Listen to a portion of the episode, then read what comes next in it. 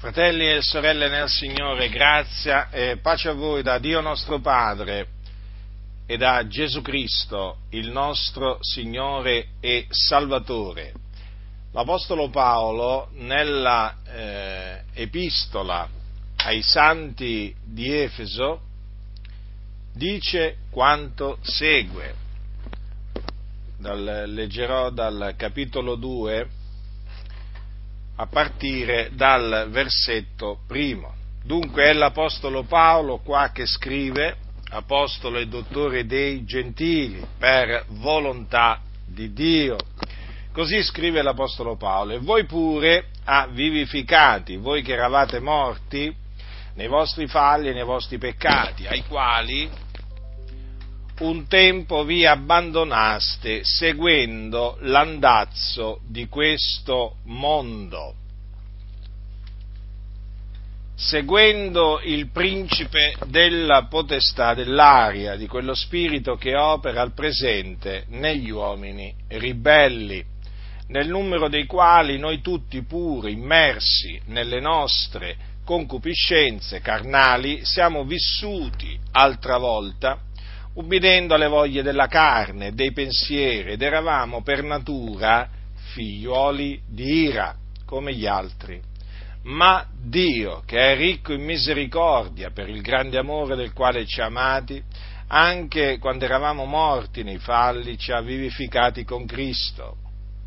Egli è per grazia che siete stati salvati e ci ha risuscitati con Lui e con Lui ci ha fatti sedere nei luoghi celesti in Cristo Gesù per mostrare nell'età a venire l'immensa ricchezza della sua grazia e nella benignità che egli ha avuta per noi in Cristo Gesù. Poiché egli è per grazia che voi siete stati salvati mediante la fede, ciò non viene da voi, è il dono di Dio. Non è in virtù d'opere affinché ognuno si glori, perché noi siamo fattura di Lui, essendo stati creati in Cristo Gesù per le buone opere, le quali Dio ha innanzi preparate affinché le pratichiamo.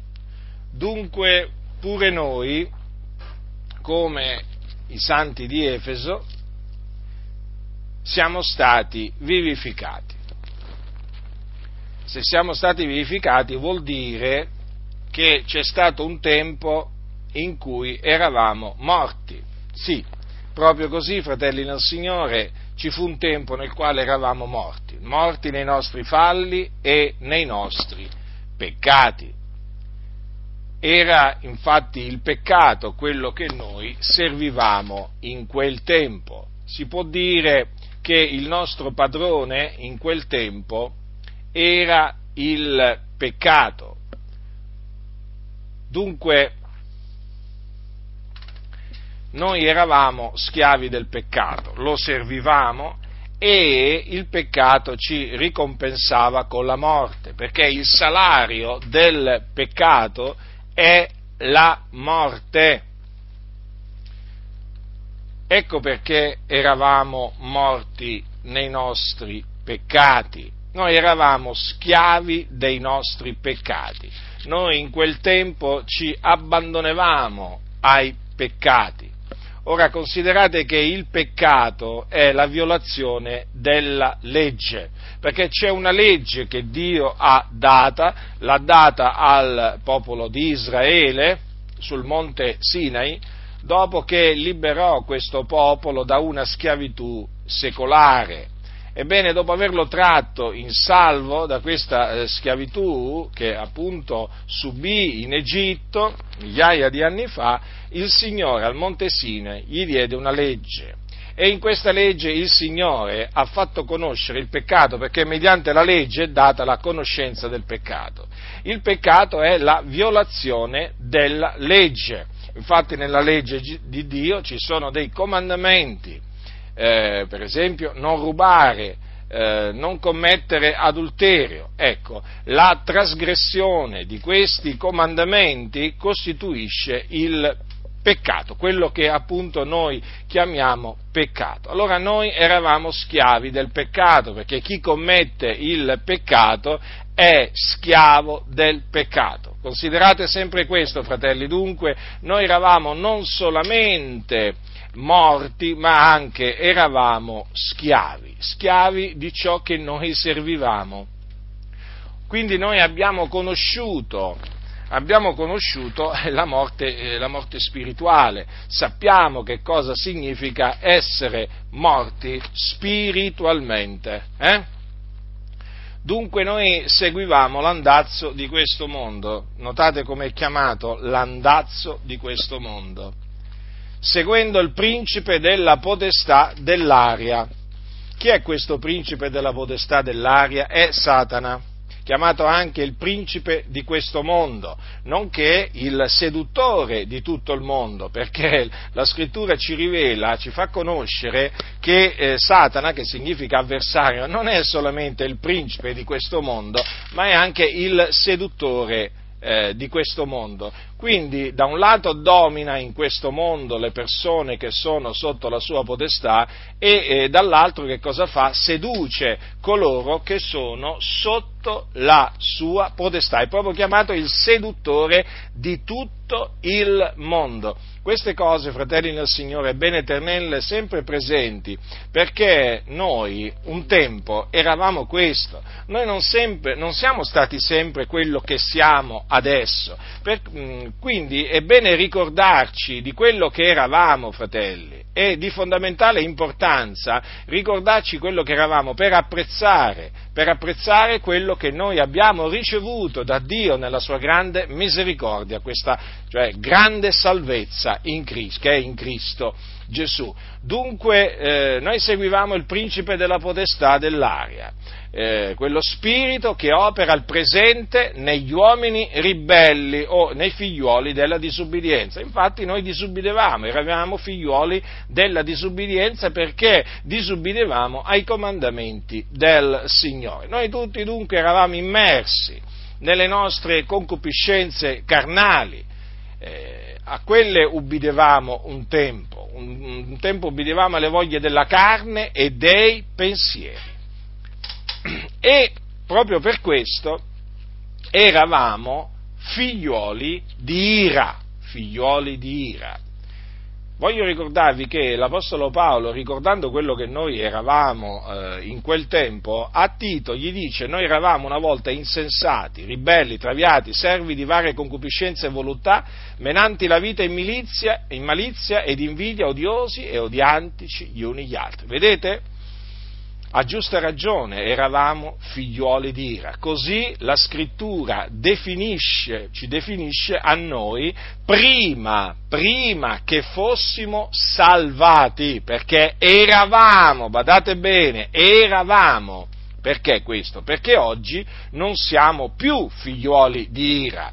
Dunque eravamo figlioli di ira. L'ira di Dio era sopra di noi. Sì, l'ira dell'Iddio vivente è vero il creatore di tutte le cose. La sua ira era sopra di noi. Per quale ragione? Perché noi eravamo nemici di Dio. Nemici, sì, fratelli, eravamo nemici di Dio, perché avevamo violato la sua legge. E coloro che violano la legge, la legge di Dio, essendo peccatori, sono nemici di Dio, nemici nella loro mente, nemici nelle loro opere. E dunque, fratelli, considerate in che situazione noi ci trovavamo, in che stato ci trovavamo. Noi eravamo sulla via della perdizione. Sì, proprio così. Eravamo perduti. Andavamo erranti, eravamo erranti come pecore perdute che non sanno dove vanno. Dunque, fratelli, noi eravamo sulla strada che mena all'inferno. Sì, in questo luogo di tormento che noi appunto chiamiamo inferno, che si chiama in greco Hades e che indica il mondo invisibile, un luogo di tormento nell'aldilà dove vanno coloro che muoiono nei loro peccati. Ecco, noi che eravamo figlioli di ira, eravamo diretti all'inferno. Noi eh, non meritevamo nulla dal Signore, ma proprio nulla, fratelli del Signore. Noi meritevamo di andare all'inferno, cioè noi questo meritevamo, noi meritevamo di rimanere sotto il peccato, noi meritevamo che l'ira di Dio rimanesse sopra di noi, noi meritevamo di rimanere sulla via della perdizione, meritevamo di andare all'inferno. Sì, perché noi eravamo dei peccatori, schiavi del peccato. Noi amevamo il male anziché il bene. Noi non amevamo Dio, noi odiavamo Dio, fratelli del Signore. Ricordatevelo questo. I peccatori non sono amanti eh, di Dio, ma sono amanti del piacere. Perché, ecco perché trasgrediscono i peccatori i comandamenti eh, di Dio, perché sono amanti del piacere. E d'altronde eravamo sotto la potestà delle tenebre, sotto la potestà di Satana. Ecco perché era più forte di noi, cioè il, il, peccare era più forte di noi, non potevamo fare a meno di peccare, eravamo degli schiavi, obbedivamo a un padrone che era il peccato e quindi noi peccavamo ci, abba- ci abbandonevamo al peccato. Quindi noi eh, non possiamo dire che eravamo eh, migliori eh, eh degli altri. Assolutamente, fratelli. Eravamo per natura figlioli di ira come gli altri. Vedete? Come gli altri. Ma Dio ma Dio che è ricco in misericordia, per il grande amore del quale ci ha amati, anche quando eravamo morti nei falli, ci ha vivificati con Cristo e ci ha risuscitati con Lui e con Lui ci ha fatti sedere nei luoghi celesti in Cristo Gesù. Vedete dunque Dio nel suo grande amore verso di noi, nella sua grande misericordia verso di noi, che cosa ha fatto? il Signore, a noi che eravamo morti nei nostri falli e nei nostri peccati, ci ha vivificati, ci ha dato la vita. Noi che eravamo schiavi del peccato siamo stati salvati, salvati dai nostri peccati. E la salvezza che noi abbiamo ottenuto è in Cristo Gesù, perché è Lui che ci ha salvati dai nostri peccati. Infatti, quando quell'angelo di Dio apparve in sogno a Giuseppe, mentre Giuseppe aveva in animo di lasciare di nascosto Maria, perché appunto l'aveva trovata eh, incinta, ma naturalmente non sapeva in quel momento che era incinta, era rimasta incinta per virtù dello Spirito Santo, quindi si era proposto di lasciarla occultamente. Ma mentre aveva queste cose nell'animo, ecco che un angelo del Signore gli apparve in sogno dicendo Giuseppe, figlio di Davide, non temere di prendere teco Maria tua moglie, perché ciò che in lei è generato è dallo Spirito Santo, ed ella partorirà un figliolo e tu gli porrai nome Gesù, perché è lui che salverà il suo popolo dai loro peccati. Ora il nome di Gesù eh, viene da, una, da, un, da, un, nome ebraico che significa Yahweh salva. Più precisamente sarebbe il tetragramma. Noi pronunziamo il tetragramma con, con Yahweh, anche se alcuni dicono che non è, non è certa la pronunzia, però gli ebrei usano, gli ebrei usano questa, questa pronunzia per, eh, per il tetragramma ma generalmente gli ebrei quando, quando si riferiscono eh, al tetragramma usano spesso il termine il nome, ma comunque eh, eh, Dio, eh, Dio, salva, ecco il nome di Gesù. Quindi eh, Gesù significa appunto Yahweh salva e eh, noi siamo stati salvati dal Signore Gesù perché Dio, il solo vero Dio, ha mandato il suo figliuolo Gesù, che è chiamato Cristo, per eh, salvare i peccatori. Per questa ragione il Dio ha mandato il suo figliolo, per salvare i peccatori.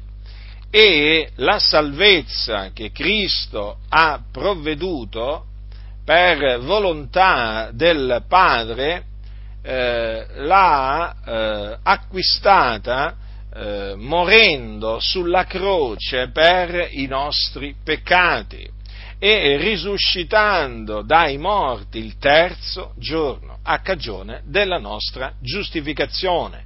Quindi quando noi diciamo che siamo stati salvati dobbiamo sempre ricordarci che colui che ci ha salvati è Cristo Gesù, il Figlio di Dio e mediante la sua morte noi che eravamo nemici di Dio, come vi dicevo prima, siamo stati riconciliati con Dio.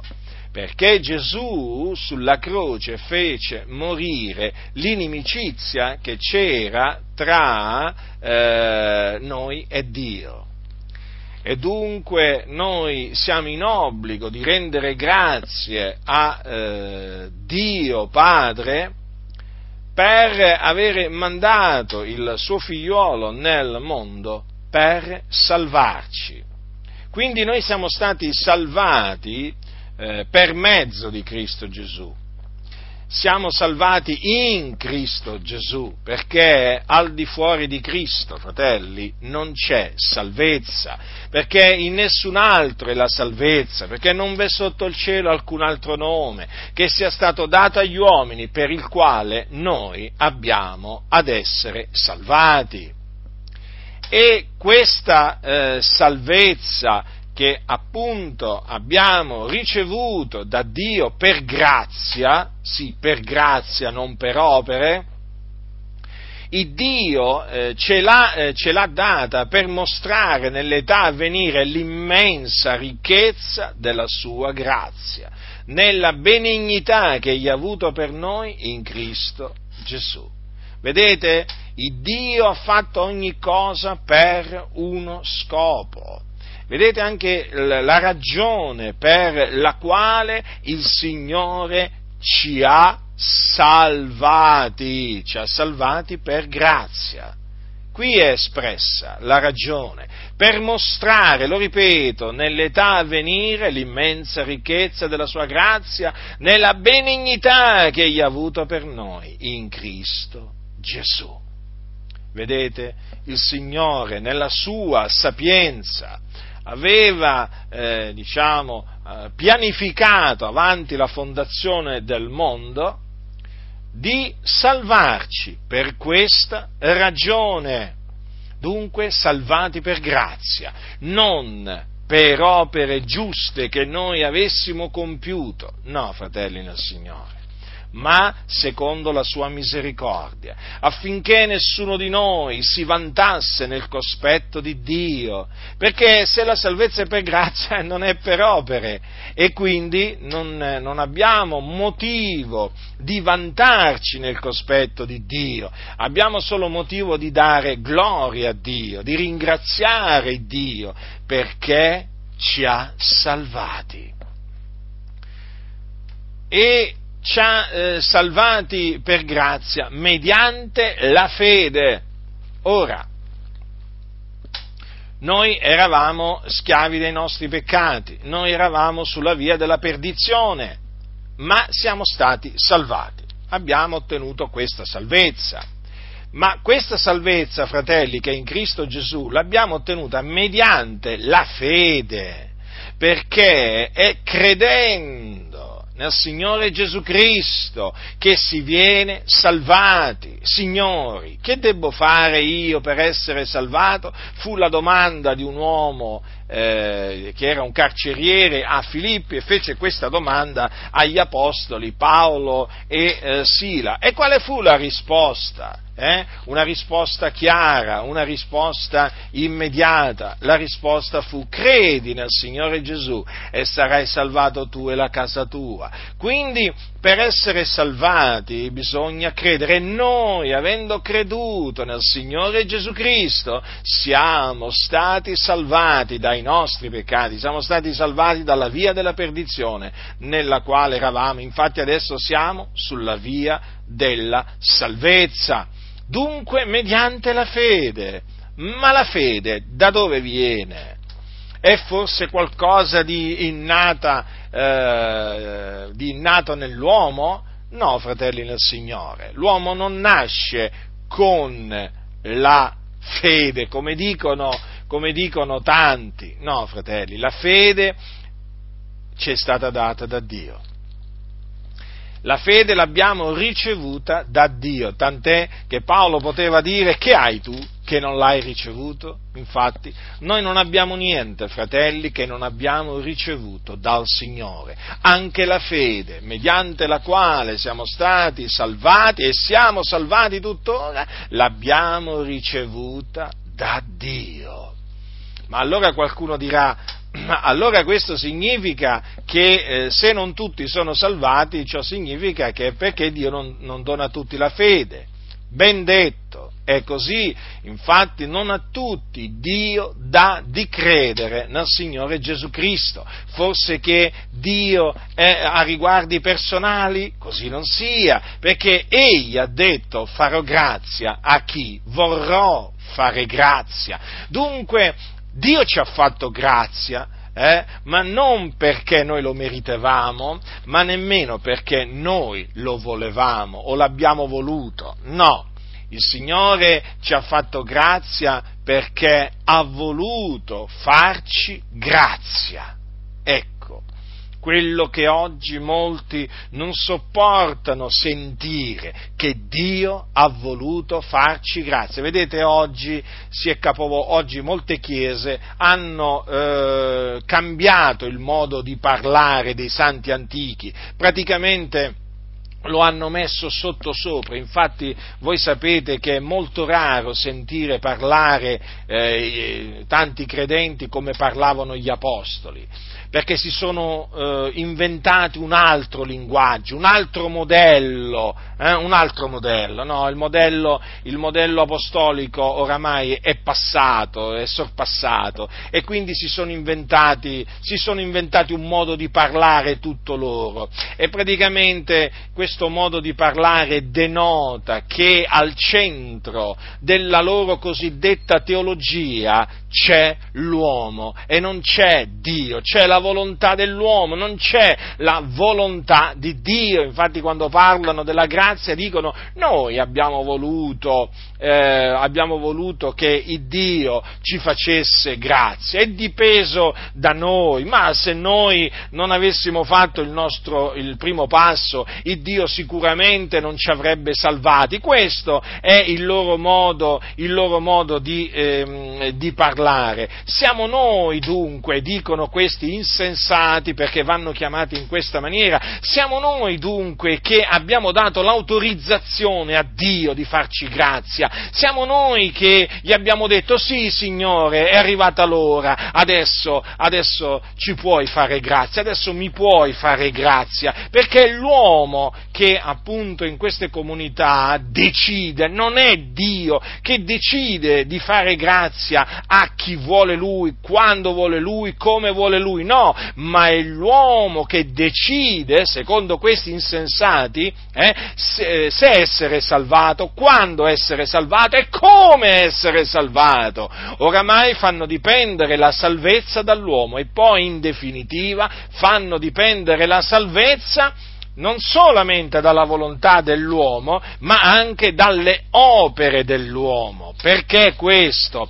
Perché praticamente loro presentano la salvezza in questa maniera. Loro dicono che tu devi dare qualcosa al Signore per ricevere dal Signore. Sì, sì, proprio così. Loro dicono devi dare al Signore il tuo cuore, allora il Signore ti ricompensa con la salvezza. Ditemi voi se questa non è una salvezza per opere, perché se tu devi dare il tuo cuore al Signore, vuol dire che il Signore non è che ti salva per grazia, ma ti salva perché tu gli dai qualcosa, il tuo cuore, che significa no, che appunto tu gli dai la tua vita. Ma è così? È così? No, non è così. Non è così che dice, dice, la sacra, eh, dice, la Sacra, Scrittura. Praticamente questi insensati dicono tu dai a Dio quello che hai di più prezioso e Dio ti darà qualcosa di immensamente prezioso. Ma questo è una sorta di baratto, ma se possiamo dire anche una sorta di compravendita. Io ti do e tu mi dai. Che cosa diventa allora? Uno scambio? Cioè praticamente la salvezza viene ottenuta in virtù di uno scambio che avviene tra l'uomo e Dio. L'uomo dà il cuore a Dio Dio eh, e Dio gli dà la salvezza in cambio, ma questa è salvezza per opere. Invece la Sacra Scrittura dice io farò grazia a chi vorrò far grazia e quindi ogni vanto è eliminato, ogni vanto sparisce, fratelli nel Signore, perché l'uomo Davanti, davanti, a queste parole, io farò grazia a chi vorrò far grazia, avrò pietà di chi vorrà aver pietà, l'uomo che cosa, che cosa deve fare? Cioè se non riconoscere che è stato salvato per la volontà di Dio e non per la propria volontà, per la grazia di Dio e non per le proprie opere.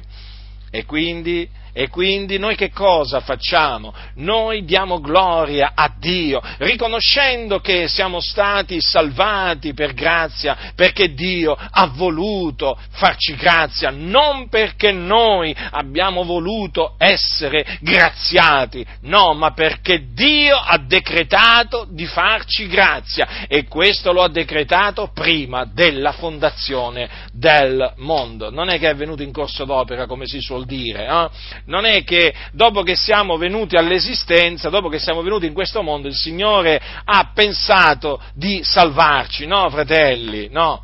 Prima della fondazione del mondo il Signore si era proposto di salvarci, ah sì, a te individualmente, sì, a me individualmente. Infatti la scrittura che cosa dice? Dice così che eh, in lui ci ha eletti prima della fondazione del mondo. Sì, eletti a salvezza, eletti a salvezza fin dal principio. È evidente, il proponimento dell'elezione di Dio annulla ogni vanto dell'uomo, lo spazza via, lo spazza via e di fatti noi, fratelli nel Signore, noi che eravamo figliuoli di Ira ed ora siamo figliuoli di Dio, noi veramente alziamo gli occhi al cielo, alziamo le mani e diamo gloria a colui che è il creatore di tutte le cose e che ci ha salvati perché ci ha voluto salvare, ci ha, eh, ci ha fatto grazia perché ha voluto farci grazia, ma affinché noi ottenessimo la grazia era indispensabile che noi credessimo che Gesù di Nazareth è il Cristo, era indispensabile ma il, appunto perché era indispensabile Dio ci ha dato di credere. E qui appunto mi ricollego alla, eh, alla domanda che facevo prima, eh? che appunto alcuni dicono ma allora il Dio se non tutti hanno la fede vuol dire che non dà la fede a tutti. Esattamente, proprio così, non a tutti è dato di credere non a tutti è dato di credere, ma vi siete mai domandati, fratelli nel Signore, com'è possibile che ci siano uomini e donne che hanno sentito l'Evangelo tante volte, che sanno cos'è l'Evangelo, eh, ma non hanno mai creduto nell'Evangelo fino all'ultimo e sono morti nei loro peccati e sono andati all'inferno. Come mai? Molti dicono, ma è così semplice, il regno di Dio è a portata di cuore, si sono inventati pure questa espressione, eh? dipende da te, eh, ma non è così, non è così, non è così. Allora come mai? Eppure, eppure la scrittura dice che la fede viene dall'udire, non è così? Non è così, fratelli del Signore, lo dice Paolo ai santi di Roma, dice così, eh, dice la fede viene dall'udire, l'udire sia per mezzo della parola di Cristo o la parola di Dio. Ora, se viene annunziata la parola di Dio a tutti, eh, allora prendiamo un, un campione di persone, 100 persone. 100 persone ascoltano eh, l'Evangelo, ascoltano l'Evangelo, tutte quante, eh, tutte quante, chi una volta, chi più di una volta. Allora che cosa succede? Di queste 100 persone, di queste 100 persone, eh, 10 eh, credono, credono nell'Evangelo che ascoltano. Eh? Lo stesso Evangelo che hanno ascoltato le altre 90 persone. Le altre 90 persone lo sentono chi una, chi due, chi tre, chi quattro, chi cinque, chi dieci, chi mille volte, eh? non credono fino alla fine, rifiutano di credere nell'Evangelo fino alla fine, quindi perseverano nella loro incredulità fino alla fine, eh? fino, a, fino a quando hanno un alito di vita. Ora, com'è possibile questo? Com'è possibile questo, fratelli e signori? Se la fede viene dall'udire, noi dovremmo dedurre che eh, la fede viene a tutti coloro, deve venire per forza di cose a tutti coloro che ascoltano la parola della buona novella, che Gesù è il Cristo, ma per forza di cose. Ma allora come mai non tutti coloro che odono la parola di Dio credono? Fratelli, perché non a tutti il Dio dona orecchi per udire. Eh sì, non tutti hanno orecchi per udire, non tutti hanno occhi per vedere, ma solamente coloro ai quali Dio dà orecchi per udire e occhi per vedere. Eh? Questi credono, ma gli altri, a cui non sono dati orecchi per udire, fratelli, non crederanno non crederanno, fratelli, non crederanno. Gli potrete parlare cento, duecento, duecentomila volte, non crederanno. Perché? Perché non sono stati eletti a salvezza. Cosa dice la scrittura di quelli che ai giorni di Gesù, pur vedendo i suoi miracoli, pur vedendolo compiere miracoli, non credevano in lui? Dice così, non credevano in lui affinché si adempisse la parola detta dal profeta Isaia, Signore, chi ha creduto a quello che ci è stato predicato? A chi è stato rivelato il braccio del Signore? Perciò non potevano credere, per la ragione detta ancora da Isaia, egli ha ciecato gli occhi loro e indurato i loro cuori, affinché non vengano con gli occhi e non intendano col cuore, non si convertano e io non li sani. Ora sta parlando di chi? Di quelli a cui il Signore non aveva dato occhi per vedere e orecchie per sentire. Qualcuno dirà, eppure vedevano i miracoli, certo, vedevano i miracoli, ma erano ciechi. Eppure dirà qualcuno, ma sentivano Gesù predicare, certo, però, vedete, i loro cuori, i loro cuori erano indurati e e non intendevano col cuore, non intendevano col cuore, vedete? È spiegata qui la ragione per cui molti non credono, perché non possono credere, perché non gli è dato di credere da Dio. Vi è forse ingiustizia in Dio? Così non sia, poiché Egli fa grazia a chi vuole fare grazia, ma Egli indura anche chi lui vuole indurire. Vedete dunque, fratelli nel Signore? Vedete? Ecco perché Gesù un giorno disse meravigliose parole veramente queste ai suoi discepoli, beati gli occhi vostri perché veggono e i vostri orecchi perché odono. Fratelli, i nostri occhi sono beati perché vedono, i nostri orecchi sono beati perché odono, ma questi sono occhi che vedono perché ci sono stati dati da Dio questi occhi che vedono, sono orecchi che sentono perché ci sono stati da Dio, stati da Dio fratelli, è così fratelli, è così come dice la sacra, la sacra scrittura. E non possiamo dire altrimenti, non possiamo negare quello che dice la scrittura, non lo possiamo nascondere, no fratelli del Signore, non ci rimane altro altro che veramente eh, accettare tutto quello che è scritto eh? e quanto veramente, per quanto sta in me, con l'aiuto che viene da Dio, proclamerò fino alla fine, con l'aiuto che viene da Dio, proclamerò veramente che Dio fa grazia a chi lui vuole fare grazia. Quindi Dio dà la fede solamente a coloro che lui ha eletti a salvezza prima della fondazione del mondo. Infatti è chiamata la fede degli eletti di Dio. E non tutti sono eletti, molti sono chiamati pochi eletti. Eh? E se ci sono degli eletti vuol dire anche che ci sono quelli non eletti, non vi pare? Eh? Non vi pare, fratelli nel Signore?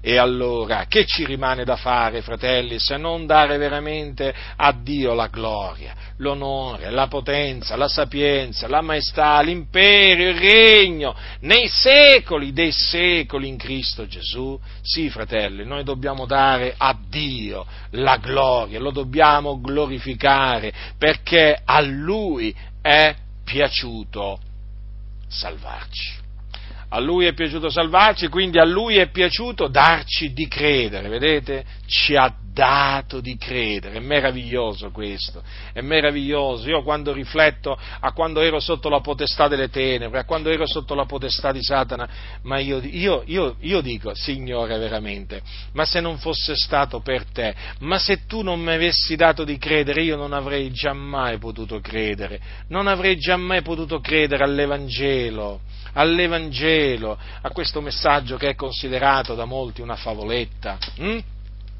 E invece è potenza di Dio per la salvezza di ognuno che crede. Allora dico, Signore, ti ringrazio. Poi rifletto ancora eh, e dico, ma Signore, veramente, ma se tu non mi avessi attirato a Gesù, ma io come sarei potuto andare a Gesù? Come sarei potuto andare a Gesù se tu, Padre, non mi avessi attirato a Gesù? non avrei potuto, fratelli nel Signore, perché Gesù un giorno, Gesù un giorno disse, queste, Gesù un giorno disse queste, queste parole, eh?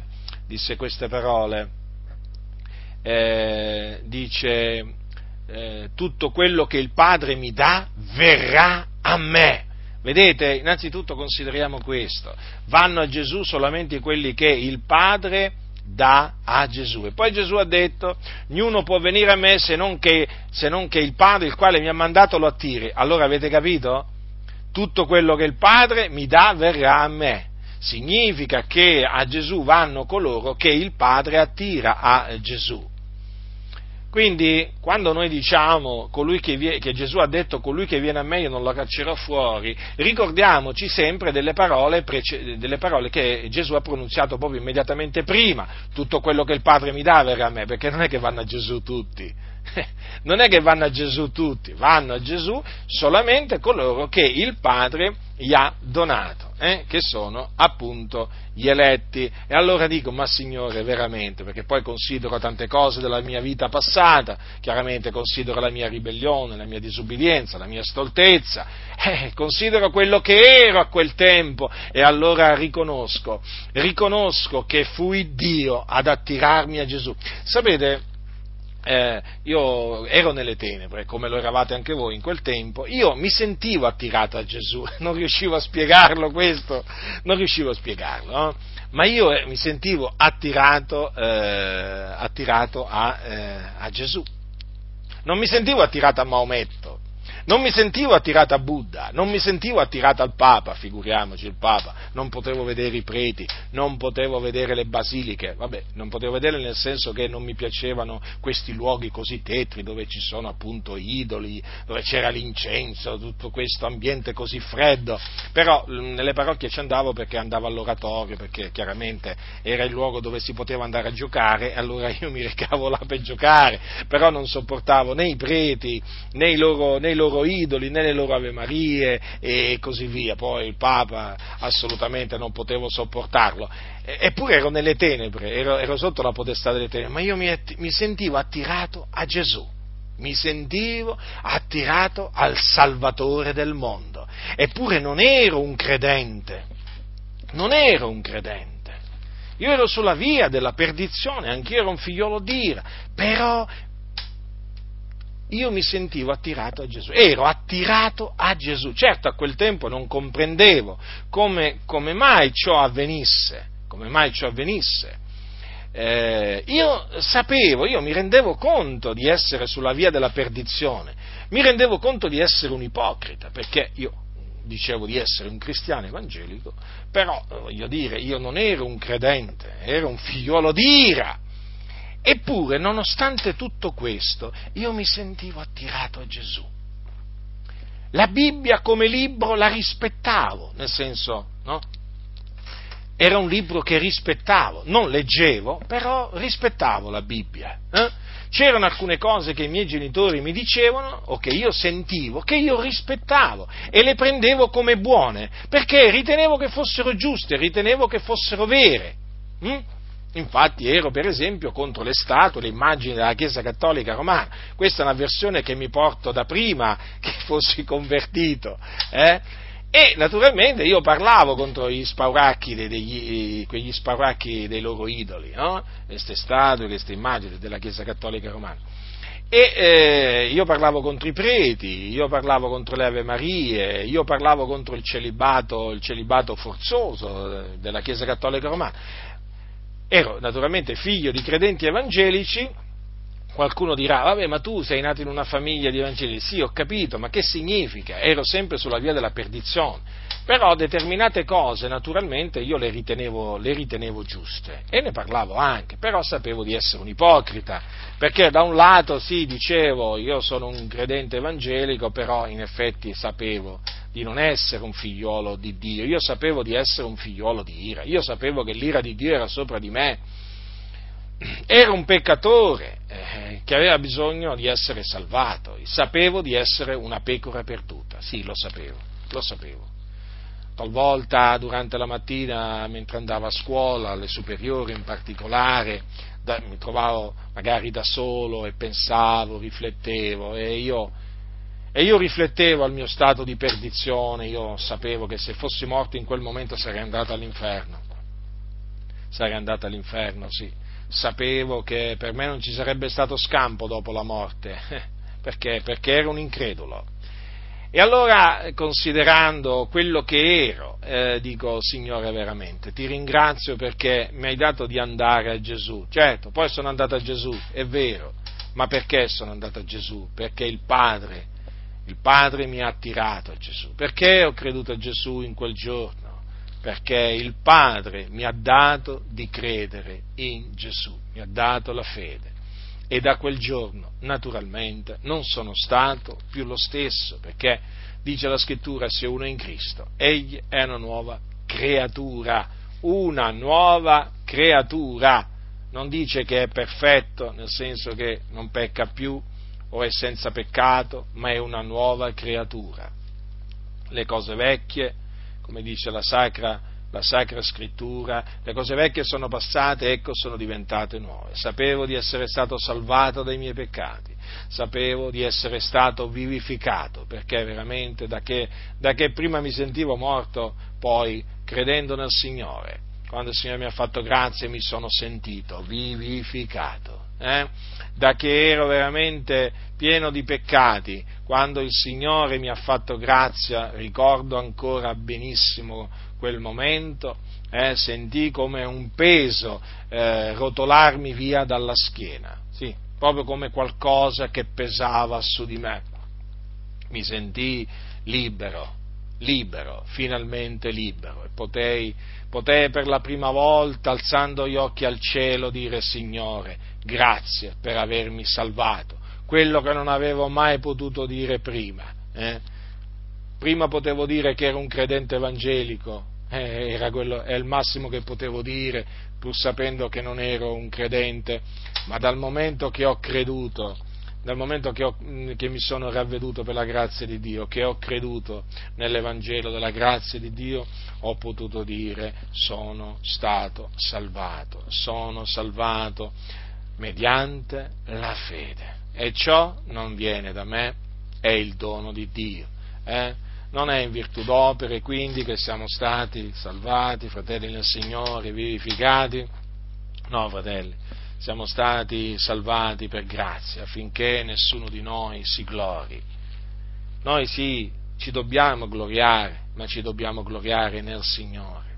Questo dice la Sacra Scrittura E di fatti noi ci gloriamo nel Signore, fratelli. Abbiamo di che gloriarci nel Signore. Siamo, siamo disprezzati, siamo odiati, siamo derisi, ma abbiamo di che gloriarci nel Signore perché il Signore ci ha salvati, fratelli, ci ha salvati. Siamo sulla via della salvezza, siamo sulla via che è la via santa, che mena nella Sion celeste. Appunto, la via santa, dove coloro che vi si trovano si santificano nel timore di Dio. Eh? Perché noi siamo stati chiamati ad essere santi, eh? Chiamati a santificazione, sì, proprio noi. E quindi ci dobbiamo santificare nel, nel timore di Dio. Dunque non è in virtù d'opere, infatti Paolo lo dice, lo dice anche a Tito quando, quando, gli dice, ma quando la benignità di Dio nostro Salvatore e il suo amore verso gli uomini sono stati manifestati, egli ci ha salvati non per opere giuste che noi avessimo fatte, ma secondo la sua misericordia. Misericordia ci è stata fatta dunque, fratelli nel Signore, ma quale opere? Ma quale opere buone noi potevamo presentare a Dio per ottenere in cambio eh, la salvezza che è in Cristo Gesù? Ma quali opere, fratelli? Noi, noi avevamo opere malvagie in così, in così, tanto numero, fratelli nel Signore. Quante opere malvagie, quanti pensieri malvagi. Eravamo veramente figliuoli di ira e per questo eravamo nemici di Dio. Ma considerate solo questo, fratelli, eravamo nemici di Dio. Io quando ci penso rabbrividisco, rabbrividisco, fratelli. Eravamo nemici di Dio e Dio ha avuto pietà di noi, fratelli. Ci ha riconciliati con sé per mezzo di Cristo. Nemici di Dio nemici di Dio, nemici di colui che è l'Onnipotente, di colui che ha creato tutte le cose. Eh? Ma vi rendete conto, fratelli, cosa eravamo noi? Eravamo nemici di Dio. Ricordiamocelo sempre, fratelli, ricordiamocelo sempre che eravamo nemici di Dio. Dice così, voi che già eravate estranei e nemici nella vostra mente, nelle vostre opere malvagie, ora Dio vi ha riconciliati nel corpo della carne di Lui per mezzo della morte d'esso, per farvi comparire davanti a sé santi, immacolati e irreprensibili seppur perseverate nella fede, fondati e saldi, e non essendo smossi dalla speranza dell'Evangelo che avete udito. Quindi, fratelli, eravamo nemici, nemici. Cioè, quando io considero che sono polvere, sono cenere, che sono niente, sono nulla, eh, e che in quel tempo ero nemico di colui che ha creato tutte le cose, eh? sali su una montagna alta 1000-1500 metri, eh, ti guardi attorno e dici ma che cosa sono io?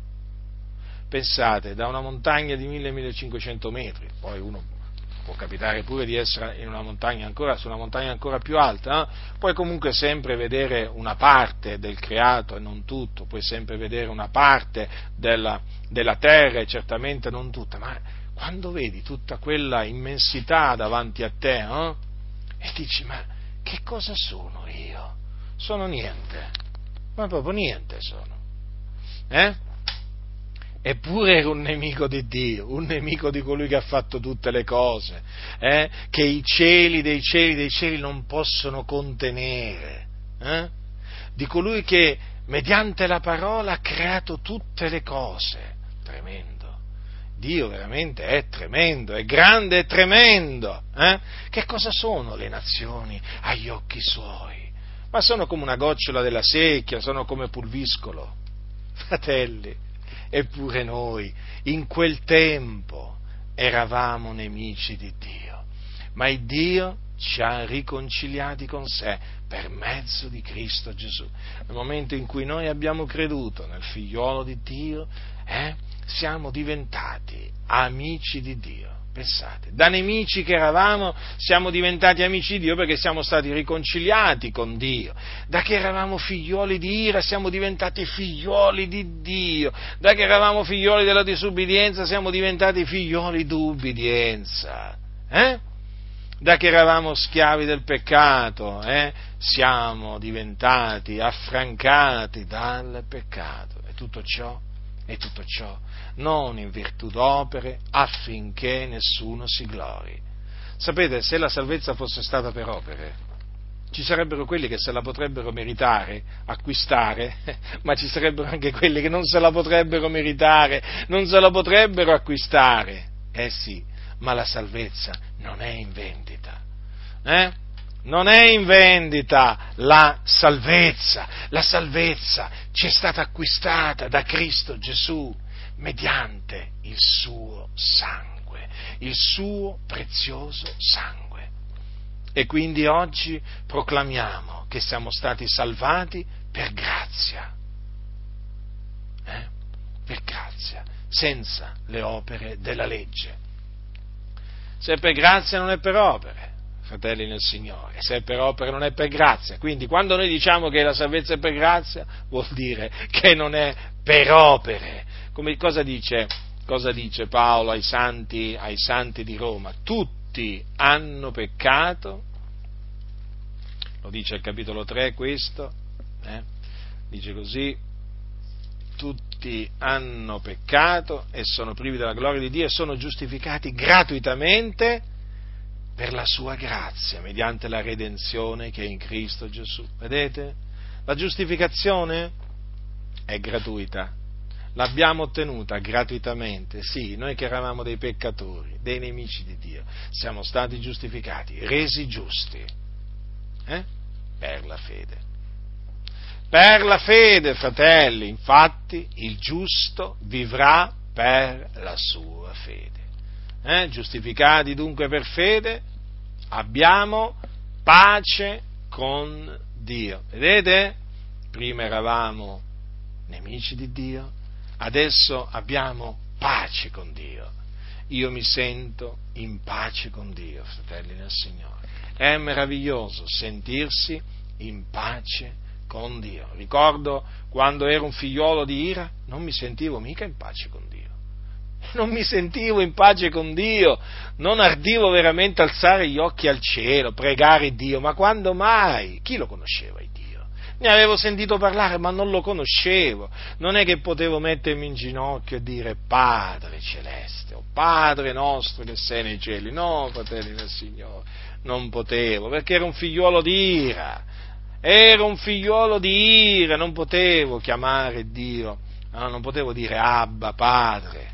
Adesso lo posso dire, ma a quel tempo non potevo dirlo. E allora quando considero eh, che io che io polvere e cenere ero nemico, un tempo ero nemico di colui che ha creato tutte le cose, rabbrividisco. Signore, dico, ti ringrazio veramente perché hai voluto veramente riconciliarmi con te.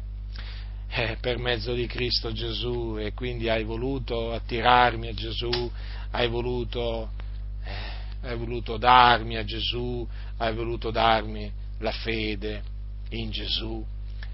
E quindi, e quindi riconosco che veramente in me non c'era nulla che potesse veramente farmi volgere al Signore, è stato Dio a farmi volgere al Signore. Ah, se ci penso, se ci penso, ricordo ancora quando stavo per morire, quando stavo per morire, come si fa a dimenticarlo?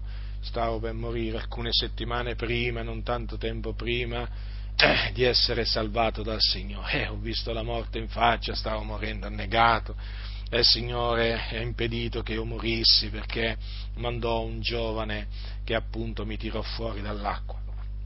Io sono stato, prima di essere stato salvato dai, dai miei peccati, sono stato salvato dall'acqua, tirato fuori dall'acqua. Il Signore così ha voluto nella mia vita e allora dico veramente, vidi la morte a faccia a faccia vidi la morte a faccia a faccia, quanto è buono il Signore. E tutto questo, tutto questo per grazia, non perché lo meritassi, perché? Perché il Signore ha voluto farmi grazia. E quindi, fratelli, ricordiamoci appunto che siamo stati salvati per grazia, perché, e quando diciamo siamo stati salvati per grazia, ricordiamoci anche di dire che siamo stati eh, salvati per grazia eh, perché Dio ha voluto farci grazia. Eh, questo è, è, anche questo scritturale, non è scritturale solamente dire che siamo stati salvati per grazia, ma è anche scritturale dire che Dio ha voluto farci grazia. Eh? Quindi affinché nessuno si glori perché noi siamo fattura di Lui, essendo stati creati in Cristo Gesù per le buone opere, le quali Dio ha innanzi preparate affinché le pratichiamo. Dunque salvati per grazia, ma eh, come dice la Sacra Scrittura, creati in Cristo Gesù per le buone opere. Ecco, qui vengono le buone opere. Quindi, prima viene la grazia e poi naturalmente, e poi le buone opere il credente le compie, le compie perché, come dice la Sacra Scrittura, è fattura di lui, essendo stato creato il credente in Cristo Gesù per le buone opere. Buone opere che Dio ha innanzi preparate affinché le pratichiamo. Dunque le buone opere fanno parte della vita di colui che è stato salvato.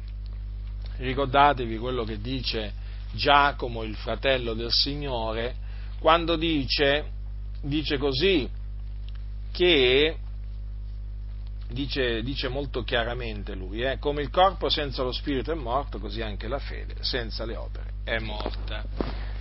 Ecco l'importanza appunto delle opere buone eh, nelle quali eh, dobbiamo essere eh, zelanti, eh, dobbiamo essere un popolo zelante nelle opere buone e le, le opere buone eh, sono il frutto, no? il frutto che il credente porta alla gloria di Dio, cioè affinché il Dio sia glorificato per mezzo di lui. Infatti Gesù disse un giorno ai suoi, ai suoi discepoli queste parole, dice così risplenda la vostra luce nel cospetto degli uomini affinché veggano le vostre buone opere e glorifichino il Padre vostro che è nei cieli. Quindi le nostre buone opere, appunto, noi le compiamo perché siamo chiamati a farle affinché gli uomini, vedendo le nostre buone opere, glorifichino il Padre nostro che è nei cieli.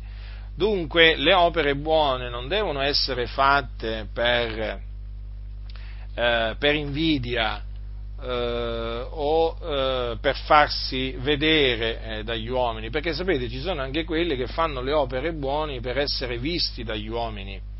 E questo non è eh, secondo la volontà di Dio. Infatti Gesù ci ha messo in guardia dal praticare la, la nostra giustizia nel cospetto degli uomini per essere osservati da loro dice altrimenti non ne avrete premio presso il Padre vostro che è nei cieli. Eh? Dunque, quando facciamo le opere buone non dobbiamo suonare la tromba come, mm, davanti a noi, eh? come, fanno, come, fanno, gli ipocriti. Eh? In questo caso eh, suonare la tromba, eh, diciamo, uso questa espressione in senso mm, metaforico, ma eh, anticamente ai giorni di Gesù c'erano proprio quelli che suonavano proprio la tromba, eh?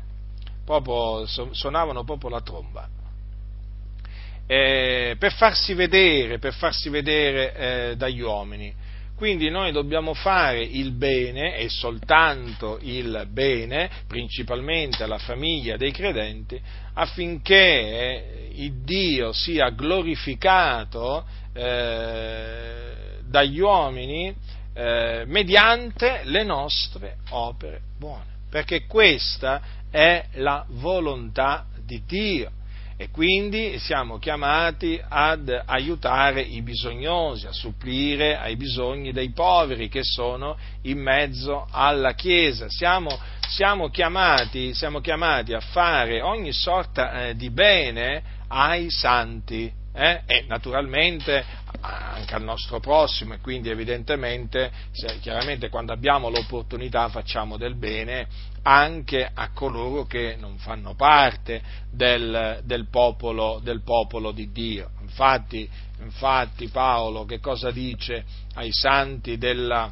ai santi della Galazia? Che cosa gli dice verso la fine della sua della sua epistola dice così dunque, secondo che ne abbiamo l'opportunità, facciamo del bene a tutti, ma specialmente a quelli della famiglia dei credenti, quindi facciamo del bene a tutti. Eh? Quindi il popolo di Dio è un popolo zelante nelle opere buone. Chiaramente è Dio che opera in noi il volere e l'operare, appunto, se noi eh, compiamo la nostra salvezza con timore e tremore, come ci viene, ci viene comandato. E quindi sarà Dio poi a muoverci, a metterci in cuore di fare questa, quest'altra eh, opera buona, perché naturalmente il Dio è eh, colui che noi serviamo, noi siamo sotto la potestà di Dio. Un tempo eravamo sotto la potestà di Satana, adesso siamo sotto la potestà di Dio e quindi chiaramente dobbiamo sempre studiarci di fare la volontà di Dio e Dio opera la sua volontà appunto tramite noi, eh, mettendoci in cuore di fare quello che è gradito nel suo cospetto. E tra le cose che sono gradite nel suo cospetto, appunto, ci sono le opere buone, eh, che noi appunto dobbiamo fare, Dio le ha preparate affinché noi le pratichiamo e appunto facendo le opere buone non rimarremo sterili, non rimarremo senza portare, senza portare frutto. Quindi fratelli, eh, noi che abbiamo eh, creduto nell'Evangelo e quindi che siamo stati salvati, ha, abbiamo il dovere di eh, praticare le opere buone quali Dio ha innanzi preparate affinché le pratichiamo. Dunque, vedete fratelli, il Signore quanto è savio, perché eh, ci ha salvati per grazia, ci comanda di fare eh, opere, opere, buone che Lui ha preparate affinché le pratichiamo e per le opere buone che noi compiamo poi il Signore ci darà una ricompensa. Vedete il piano di Dio, quanto è perfetto? Eh? Veramente l'opera di Dio è perfetta. Infatti, cosa dice Paolo ai santi? Cosa dice Paolo ai santi, ai santi di Corinto? Dice, eh, dice, ciascuno riceverà il proprio premio secondo la propria fatica. Capite? Quindi in base a quanto uno si è affaticato nel Signore, ecco che riceverà il suo premio. Ecco perché la scrittura ci esorta ad essere, ad essere zelanti, eh, incrollabili nel, nell'opera, nell'opera, del Signore. Sì, fratelli, eh, incrollabili, incrollabili, saldi e abbondanti sempre nell'opera del Signore, sapendo che la vostra fatica non è vana nel Signore, appunto perché noi sappiamo che quello che noi facciamo nel Signore non è vano non è fatica sprecata, non è tempo sprecato, non c'è niente di sprecato eh, di ciò che si fa nel Signore, badate bene però, eh, nel Signore. Eh, questo naturalmente eh, deve essere considerato, sapendo che la vostra fatica non è vana nel Signore, perché se la nostra fatica, eh, certo, se la nostra fatica non è nel Signore, eh, quella fatica praticamente sarà una fatica vana, capite? Ma se la nostra fatica è nel Signore, sappiate che c'è una ricompensa, c'è un premio per quella fatica, considerate. Eh? E eh, poi naturalmente dobbiamo sempre ricordarci quello che ha detto l'Apostolo Paolo, eh? ho faticato più di loro tutti, non già io però, ma la grazia di Dio che è con me. Quindi, vedete fratelli, diciamo che alla fine poi si torna sempre a parlare della grazia, eh? perché anche poi eh, la nostra fatica nel Signore la, la compiamo, eh? o, la compiamo noi, sì, però dice Paolo, non già io però, ma la grazia di Dio che è con me. Quindi alla fine eh, attribuiamo anche il bene che noi facciamo, anche le opere buone che noi compiamo, le attribuiamo praticamente alla grazia di Dio che è con noi. La fatica praticamente, la fatica nel Signore, fatica che un giorno finirà, eh? Eh, eh naturalmente l'attribuiamo alla grazia di Dio che è con noi. Infatti vedete Paolo cosa diceva? Ho faticato più di loro tutti. Eh? non già io però, ma la grazia di Dio che è con me. Vedete, Paolo si ricordava che le fatiche che lui compiva nel Signore era la grazia di Dio che, le, che era con lui che le compiva. Vedete, fratelli, il piano di Dio, eh? il piano di Dio è veramente meraviglioso. Quindi, fratelli, ricordiamoci che un tempo eravamo figliuoli di ira, e che se, se, quindi oggi siamo figliuoli di Dio lo dobbiamo alla grazia di Dio eh, perché Lui ha voluto farci grazia, ci ha voluto fare grazia per mostrare nell'età a venire l'immensa ricchezza della sua grazia, nella benignità che egli ha avuto per noi in Cristo Gesù e eh, ci ha salvati per grazia, eh, quindi senza le opere della legge, affinché nessuno di noi si gloriasse. Eh? Affinché nessuno di noi si gloriasse. E che ci abbiamo da gloriarci? Che se è il Signore che ha voluto, ha voluto farci grazia. E poi, naturalmente, il Signore ci ha salvati affinché noi eh, compissimo le opere buone che Lui ha preparato affinché le pratichiamo. Quindi ricordatevi eh, di quello che eravate un tempo eh, e naturalmente ricordatevi che quello che siete adesso lo siete per la grazia di Dio e non solo quello che siete adesso lo siete per la grazia di Dio, ma anche quello che ora fate nel Signore lo fate per la grazia del Signore, perché diceva Paolo, non già io però, ma la grazia di Dio che è con me. La grazia del Signore nostro Gesù Cristo sia con tutti coloro che lo amano con purità incorrotta.